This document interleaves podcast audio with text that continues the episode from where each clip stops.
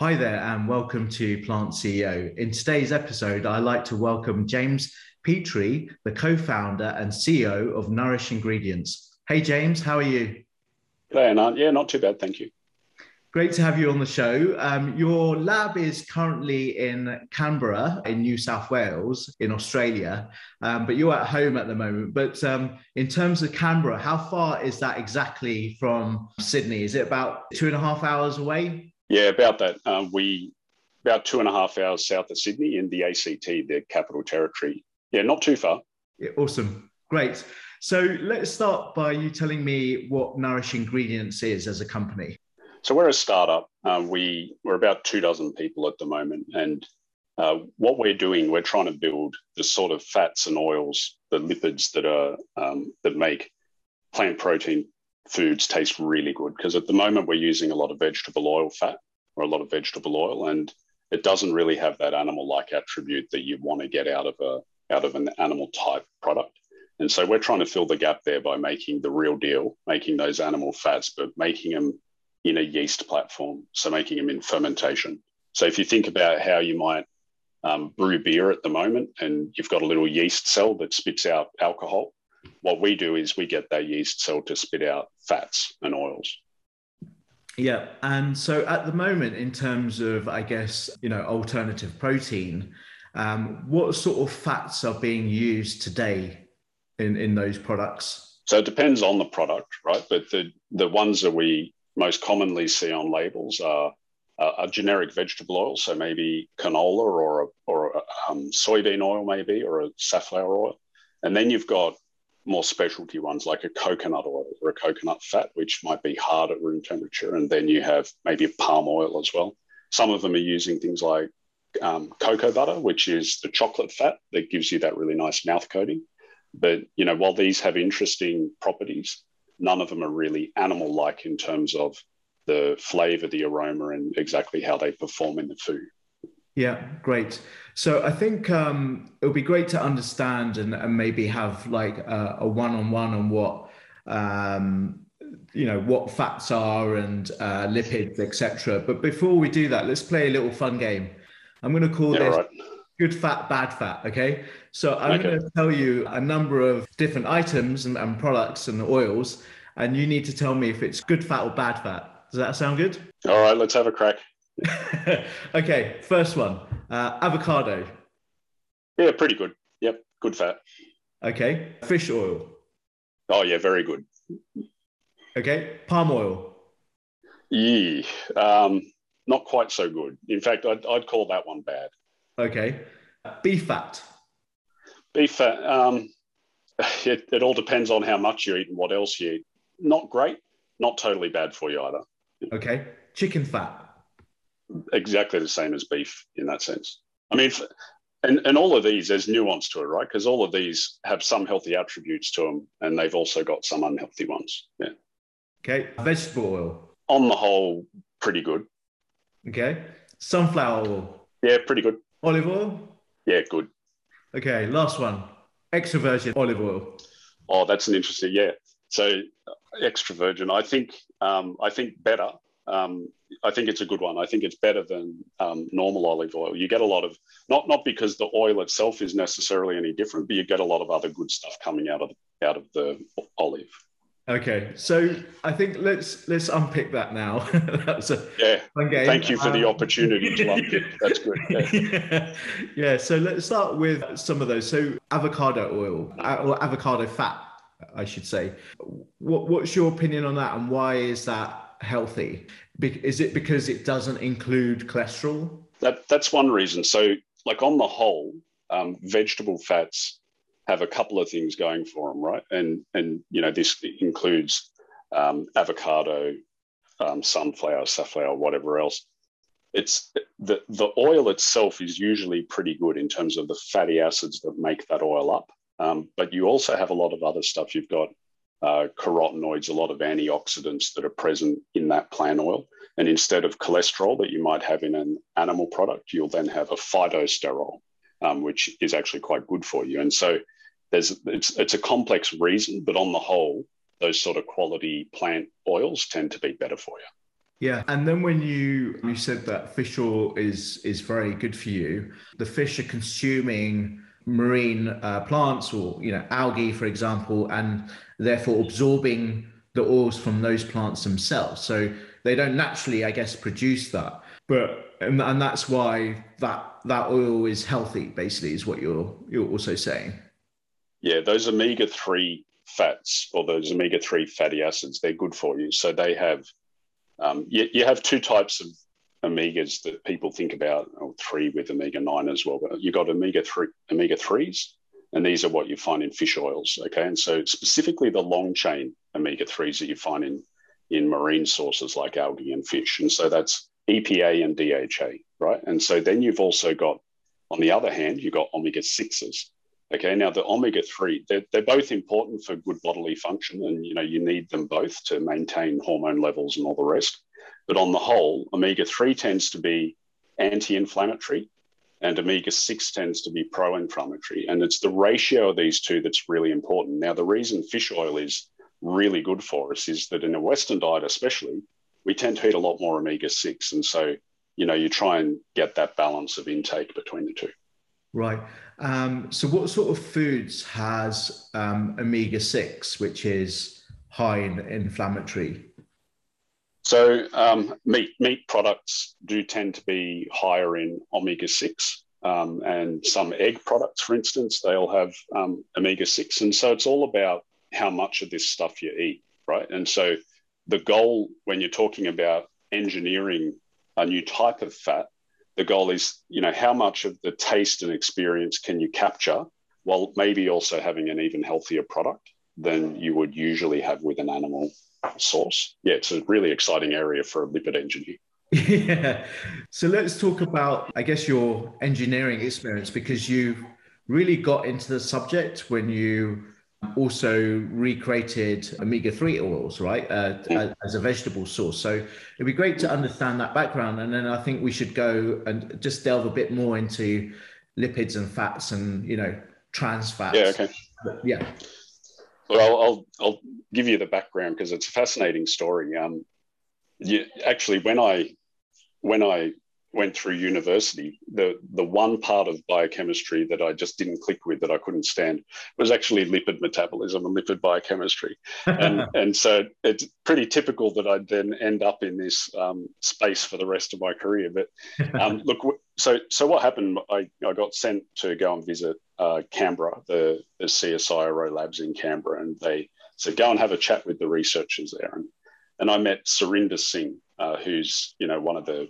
eminent plant biotechnologists uh, in this in this area, and and he was just kicking off um, along with others at the uh, CSIRO here in Australia, kicking off a bunch of work on omega three engineering, and so I joined that project and took about ten years, um, but we we did it. Like with a company here in Australia. We we built a canola fish oil um, replacement. So we we took genes from algae and uh, you know which are the primary producers in the ocean. We took genes from those algae and we put them into canola, and so um, broadly analogous to what we're trying to do again here, but you know with other types of animal fats is create a sustainable new source of these things and you know try and do it. Actually, over in the UK, you guys have got a similar project at Rothamsted Research. Um, they've done similar work with camelina. It's yeah, fascinating area um, for lipid engineers, but you know when we got to that when we got to that point of actually having produced this fish oil type um, oil in canola, it really unlocks, you know, your thinking around what is possible in this specialized lipid field. You know, how far can we how far can we go and create uh, better experiences for the consumer? Certainly more sustainable ones, and uh, hopefully even healthier ones. Yeah. So let's talk about the, I guess, a one-on-one on on uh, fats and, and lipids. Can you explain a bit more about, you know, their function? You, you spoke about the taste profile and why that's important, and be good to talk about cholesterol as well.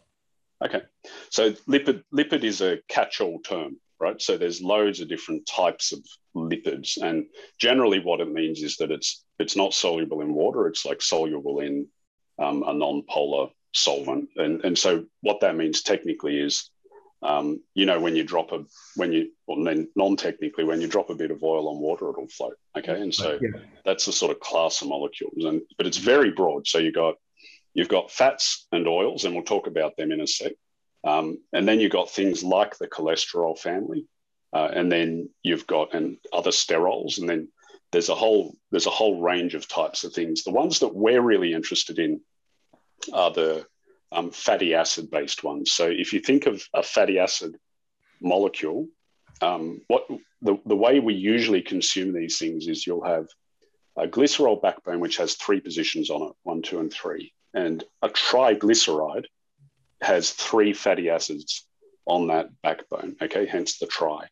And what those different fatty acids are is really diverse. So it can be a whole bunch of different types of um, fatty acids. But when you put different ones together, it can give you a really different consumer experience in terms of how you uh, perceive it in your mouth and on your taste buds. Yeah. Is that bad for you? Like if you overconsume it? So it's a really rich energy source, which is where a lot of the problems come from. So if you eat too much fat, then you're going to get fat right? Because it's basically how we store fat in our in our bodies as well. It's as a triglyceride. Yeah. So you want to, you know, it's all about moderation, but there are there are some more nuances to it, right? Because the types of fatty acids that are present on there can have effects on your cholesterol as well. Okay, so you know there are two types of cholesterol. There's the good cholesterol and the bad cholesterol, right? And so yeah. if you if you have the wrong sorts of fatty acids on that triglyceride molecule, that can lead to accumulation of that bad cholesterol. Yeah, Whereas if you have good ones, it can lower it. The bad one is the LDL, and the good one is the HDL cholesterol. Let's think about meat uh, and chicken.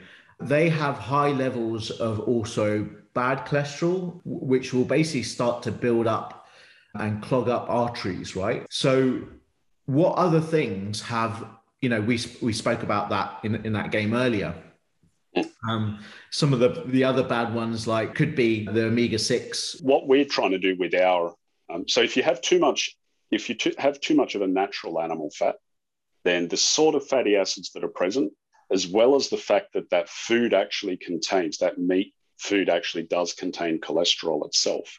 This can lead to getting more of that bad type cholesterol. So the angle we're taking is first of all, our yeast doesn't have any cholesterol in it for a start. Okay. And then the second thing is if you carefully choose what those different fatty acids are, you can get a healthier outcome. So you can promote the good type of cholesterol, you can promote the LDL, I'm sorry, the HDL, um, and and lower the bad one um, by being careful about what you how you assemble that triglyceride. And so we're trying to, you know, it sounds a bit cheeky. We're trying to have the best of both worlds in the sense that we want to recreate the experience, but we try and do it in a healthy way as well.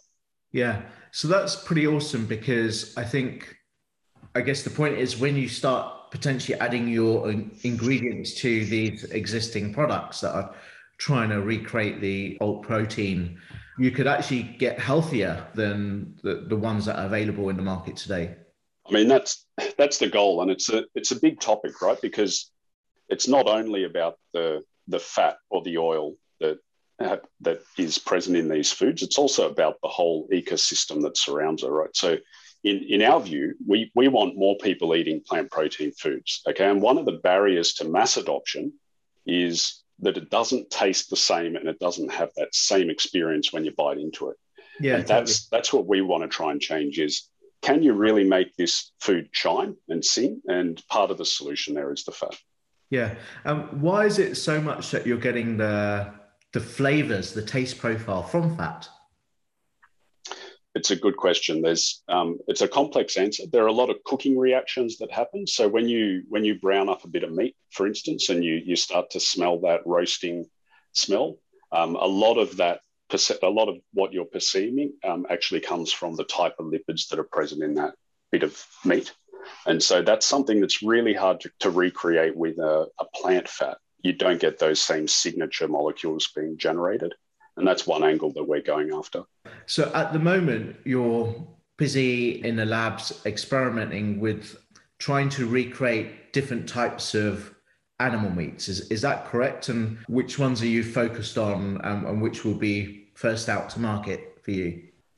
Yeah, we are we are creating a bunch of different animal fats at the moment. And so the ones that we're looking at broadly, uh, we're looking at dairy fats, we're looking at meat fats, and um, that you know different ones are at different levels of progress in terms of where we're up to. We're still a seed stage company, um, as they say, and so we're still relatively early in that process. But some of them, some of them are, uh, you know, reasonably impressive now already in terms of how we how we're perceiving them and how our our partners are perceiving how they're performing. So we're, yeah. we're pretty confident we're on the right track, but I don't want to mislead you in the sense we've still got more work to do to get them out there. Yeah. So thinking about dairy, then, um, mm. what are the first sort of use cases that you would see within the dairy industry? I think dairy is a fascinating one because you know we talked earlier about that triglyceride molecule with you know three different fatty acids. Dairy is particularly unusual. Like one of the fatty acids that's present on that triglyceride molecule is what they call a short chain um, fatty acid, so it doesn't have very many carbons in it, and that's something that's really unusual. It's not um, widely present in the plant kingdom.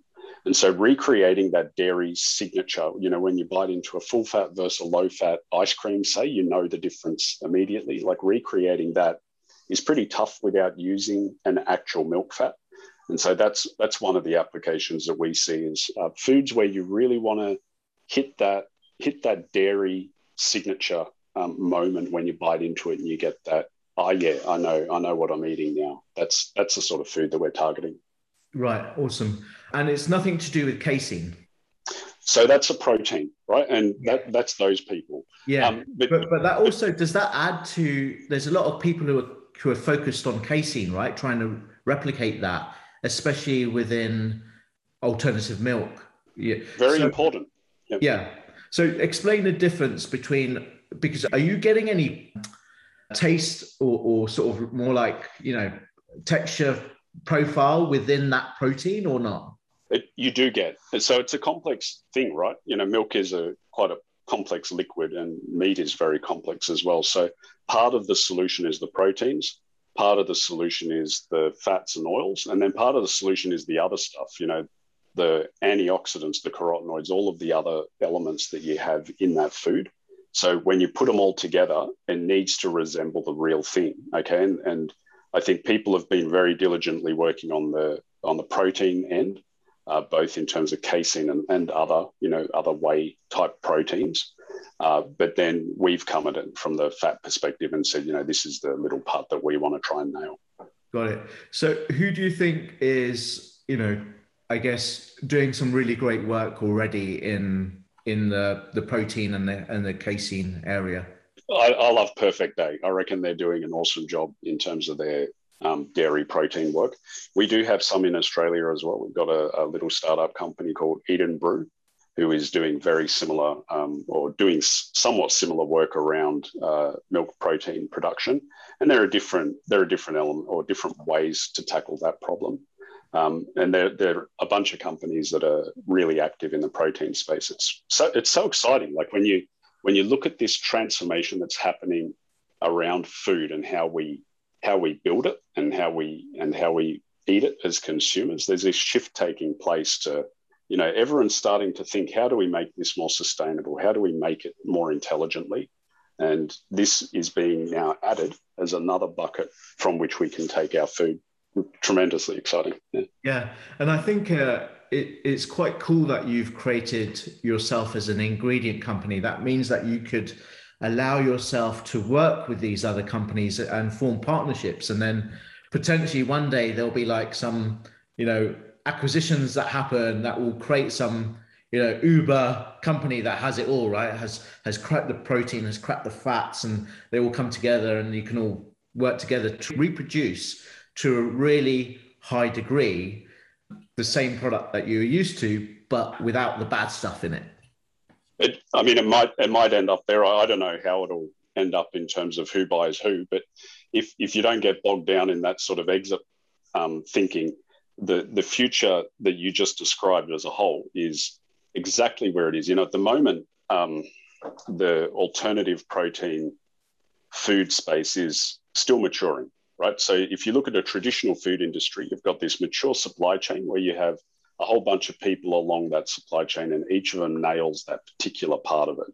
And today, um, we have a different scenario in the plant protein and alternative protein space, um, uh, where you have companies trying to do the whole lot. Um, we feel that that is going to mature more into the direction of a traditional sector, okay? Because uh, the expertise and the understanding that can build good fat is not necessarily the same as the expertise and understanding that builds a good protein. But when you put them together, oh wow, yeah, you can you can really change it up. Yeah, yeah, yeah. Um, yeah, interesting. It's it's a bit like Hart to Hart. Do you remember that show years ago where you have when you when you put them together, they create yeah, well. this is my boss, Jonathan Hart, a self-made millionaire He's quite a guy. This is Mrs. H. She's gorgeous. She's one lady who knows how to take care of herself.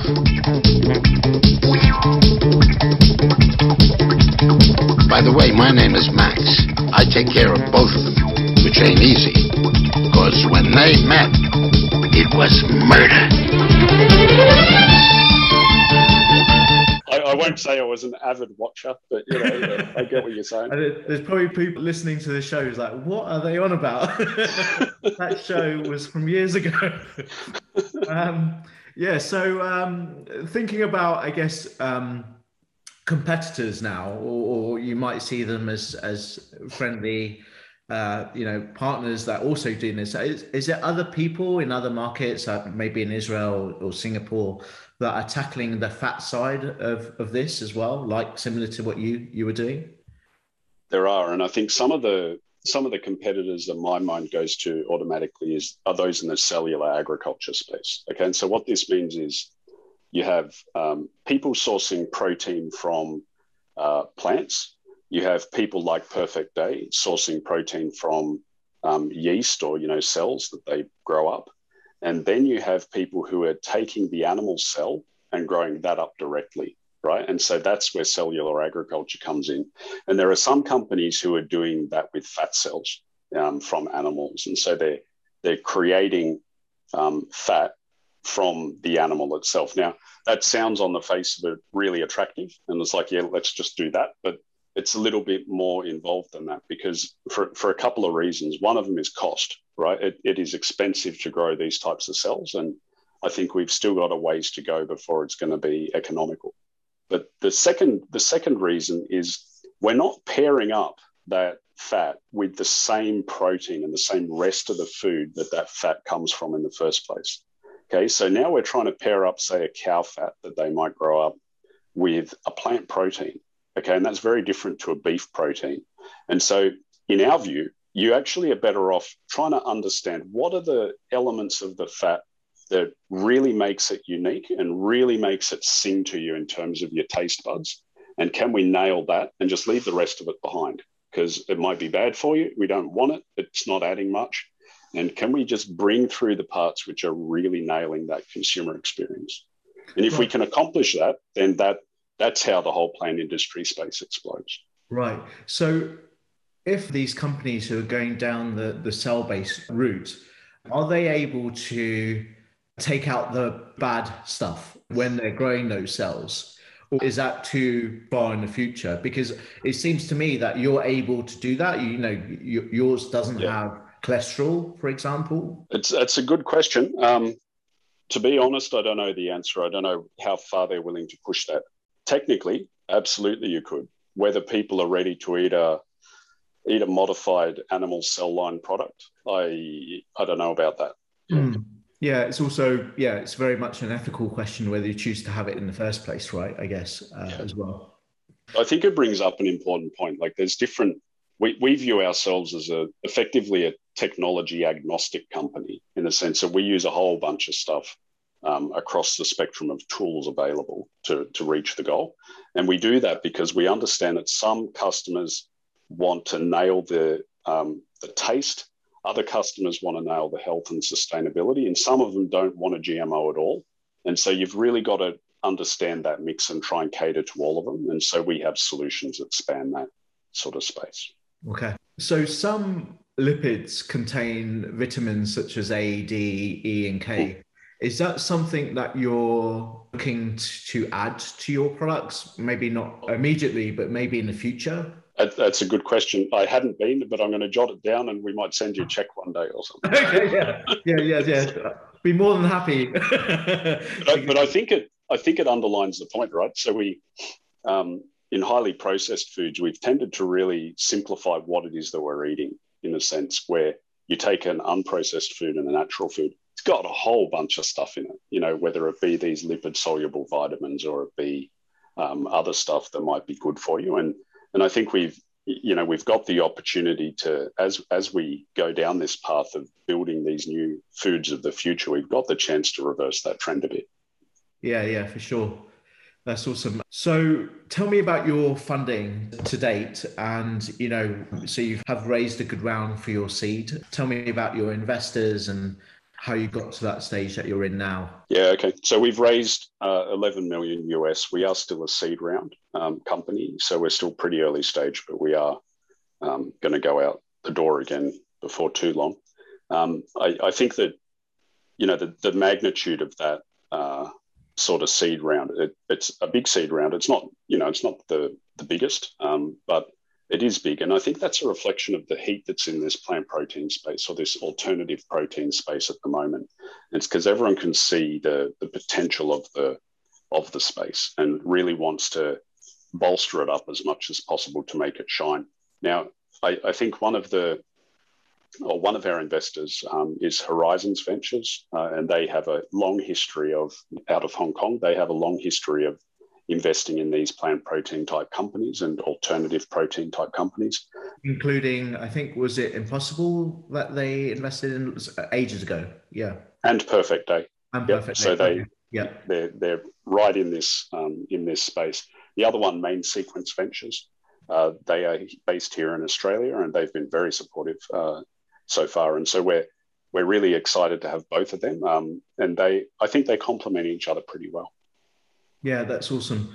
Um, so, what's the plan with the, the initial raise? Are you looking at new equipment labs? What, what is it that you're going to be focusing on with that investment that you've got? Look, I think like most uh, startup companies, we began using external R and D uh, teams. We we have still have um, very good links with the CSIRO uh, here in Australia, our national research agency, and also um, other universities, um, Flinders, QUT, and others scattered around here.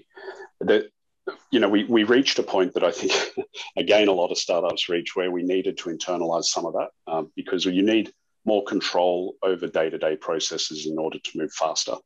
And so we've just finished fitting out a new laboratory space for us uh, here in Canberra, Australia, and we're uh, yeah, we're that, that was a that was a process. Um, it, takes a lot of time and effort, but it is worth it because it lets you now really finely control and be responsive to the sort of R&D we need to do. And really, you know, it's, it's, it's more than that because then you can also tie it to the rest of your business directly. So when you have your internal R&D team sitting with your internal marketing people and your business people and your commercial director and IP, they, they all sort of feed off each other. And, you know, when you get that cross pollination, tremendously powerful.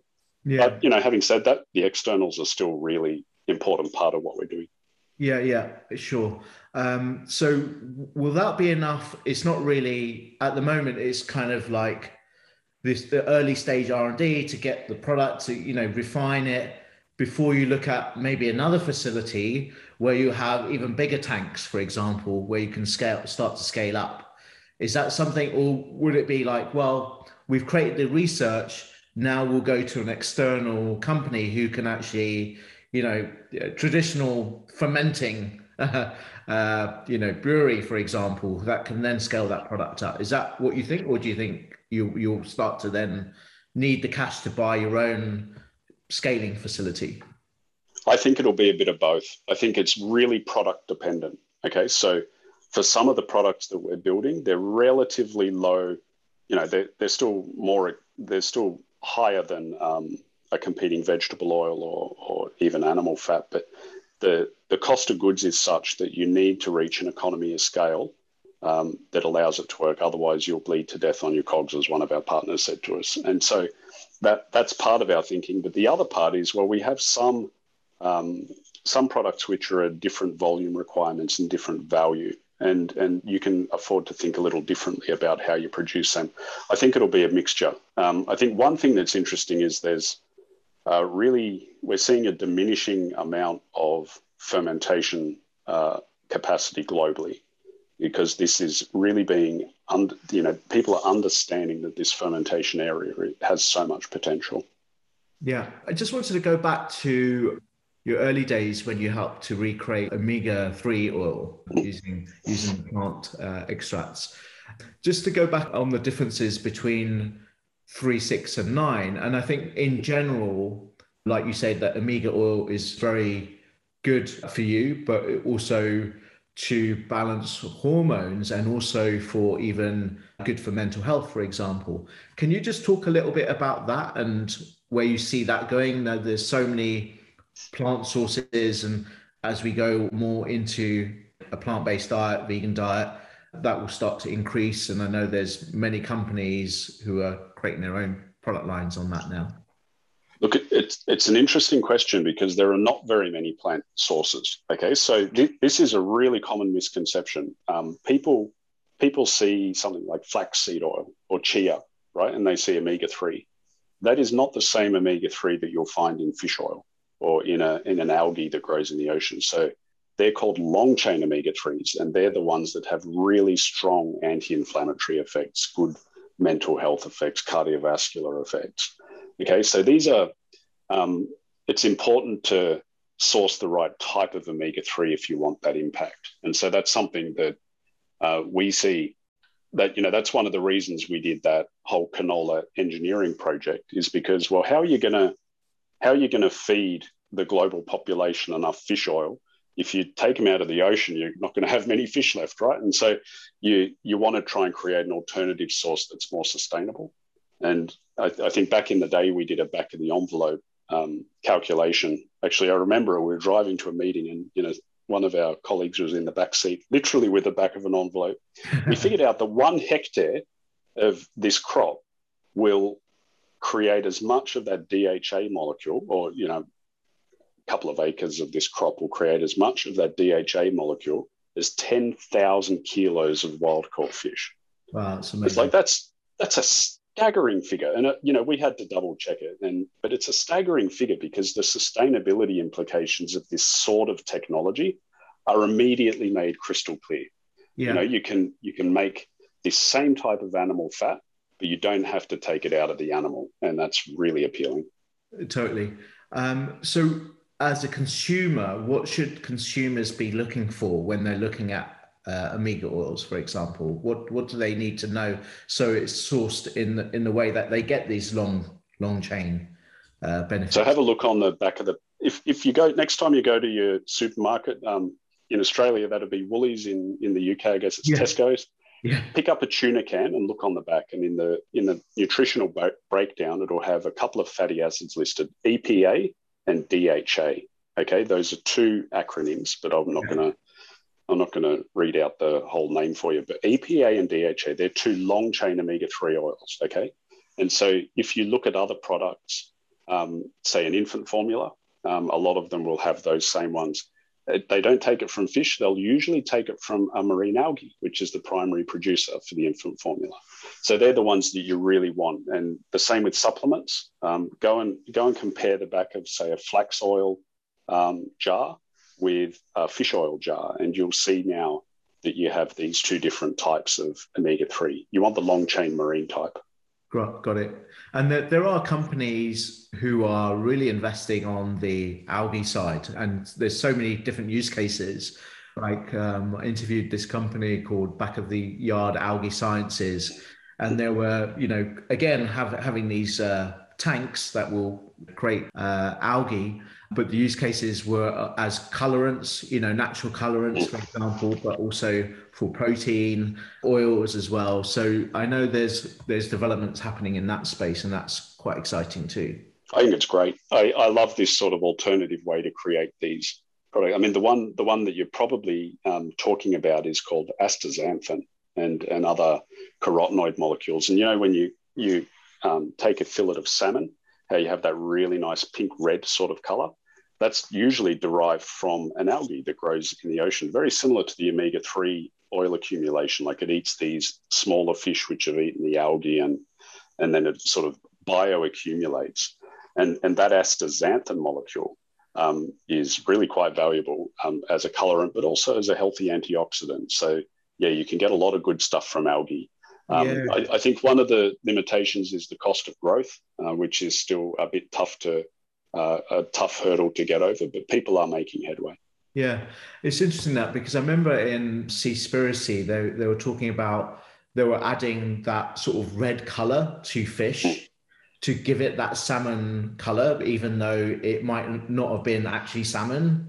I don't know if yeah. you've that scene in that um, because I guess those fish aren't getting that that uh, that plant. The natural algae. Yeah, yeah, yeah, exactly. It's interesting, and, yeah. it, and it goes to show how um, how we associate certain attributes of the foods that we eat with the real thing and with health, and it and it can be unconscious as well. Like that, I, I talked about the dairy example earlier. It's the same yeah. with meat. When you bite into it, if it's got that real type of fat, your your your body knows, and your your your nostrils know, and you you know the volatiles hit the right parts of your anatomy, and you just go bingo. That's the that's the business. Yeah. Um, so let's talk about uh, just trans fats and hydrogenated fats, right? Can you just explain about that and how your product will be in, in relation? Okay, so the short version is we don't have any of that stuff, right? Yeah. So we, we don't go down that trans fat path. You should avoid trans fats. They're really not good for you. And so the way the way that came about is that uh, you you take a normal vegetable oil that we talked about earlier, and it's liquid, right? So the difference between a fat and an oil is just that one's liquid at room temperature, the other's solid. Okay, right. but chemically speaking, they're they're very similar. They're both triglycerides. Um, if you want to make a liquid fat solid, or you know, a, a, an oil hard, you do a process called hydrogenation, which strips out all the double bonds that are in those fatty acid molecules, makes them all saturated. Okay, now if that process is not complete, if that hydrogenation process to strip out all of those double bonds is not complete, you can sometimes be left with a different type of double bond called trans double bond or a trans fat. Yeah. And this is the one that will get into your eyes and mess you up in your arteries. Yep. Um, what do you mean get into your eyes?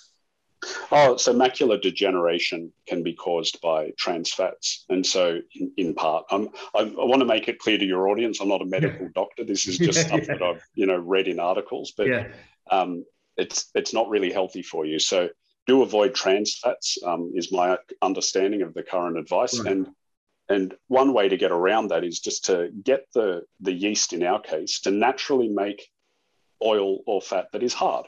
Okay, so you can change okay. the types of fatty acids that are present on that triglyceride molecule. And if you get the mixture right, you get a hard fat instead of a soft oil. And right. that's a way that's the way we're getting around that. That's the question I want to lead to. So you will be creating hard fats basically.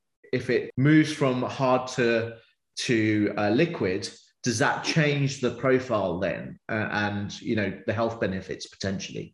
No, it doesn't. So the the reason hard fats or saturated fats are often perceived to be bad for you is because of the types of fatty acids that are present. Okay, so one of them in particular, um, you could point to and say palmitic acid. Okay, so this is the one that's commonly found in palm oil, hence the name, um, and it is 16 carbons with no double bonds. Okay, saturated fat. Now that one can um, not not so much in dairy fats, but in some other type of animal fats, say that palmitic acid can lead to that bad cholesterol accumulating in your body. There are other types of saturated fats, for instance, one with 18 carbons um, or stearic acid, which don't have that negative health effect and still give rise to a very hard fat. So that's an example of how you can achieve the same end result, but you can do it in a way that's possibly healthier for the consumer. Yeah. So, you know, the amount of carbons would mean that it's it's stronger and therefore more solid. Uh, um, has a different melting temperature effect. Okay. Yep.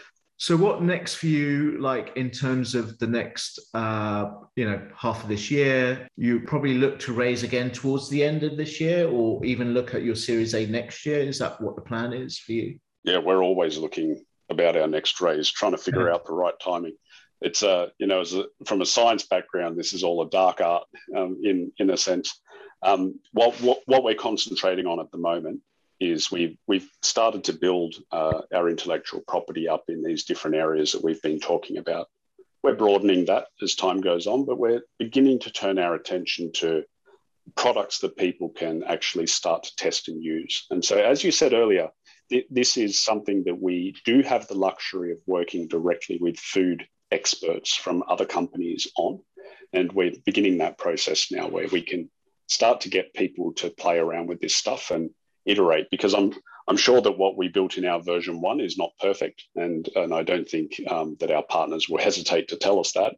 And so, but but then the advantage of working in a platform like a yeast, a fermentation platform, is that it's really fast to iterate and that we can make changes on the hop. Yeah, yeah. Okay, awesome.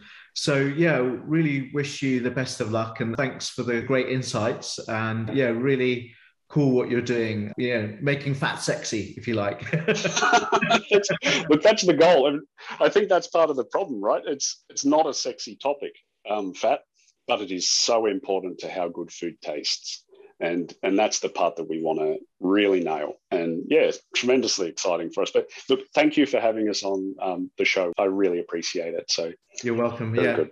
Hope to see you again soon. Good on you. Have a good day. Yeah. Take care. Bye bye.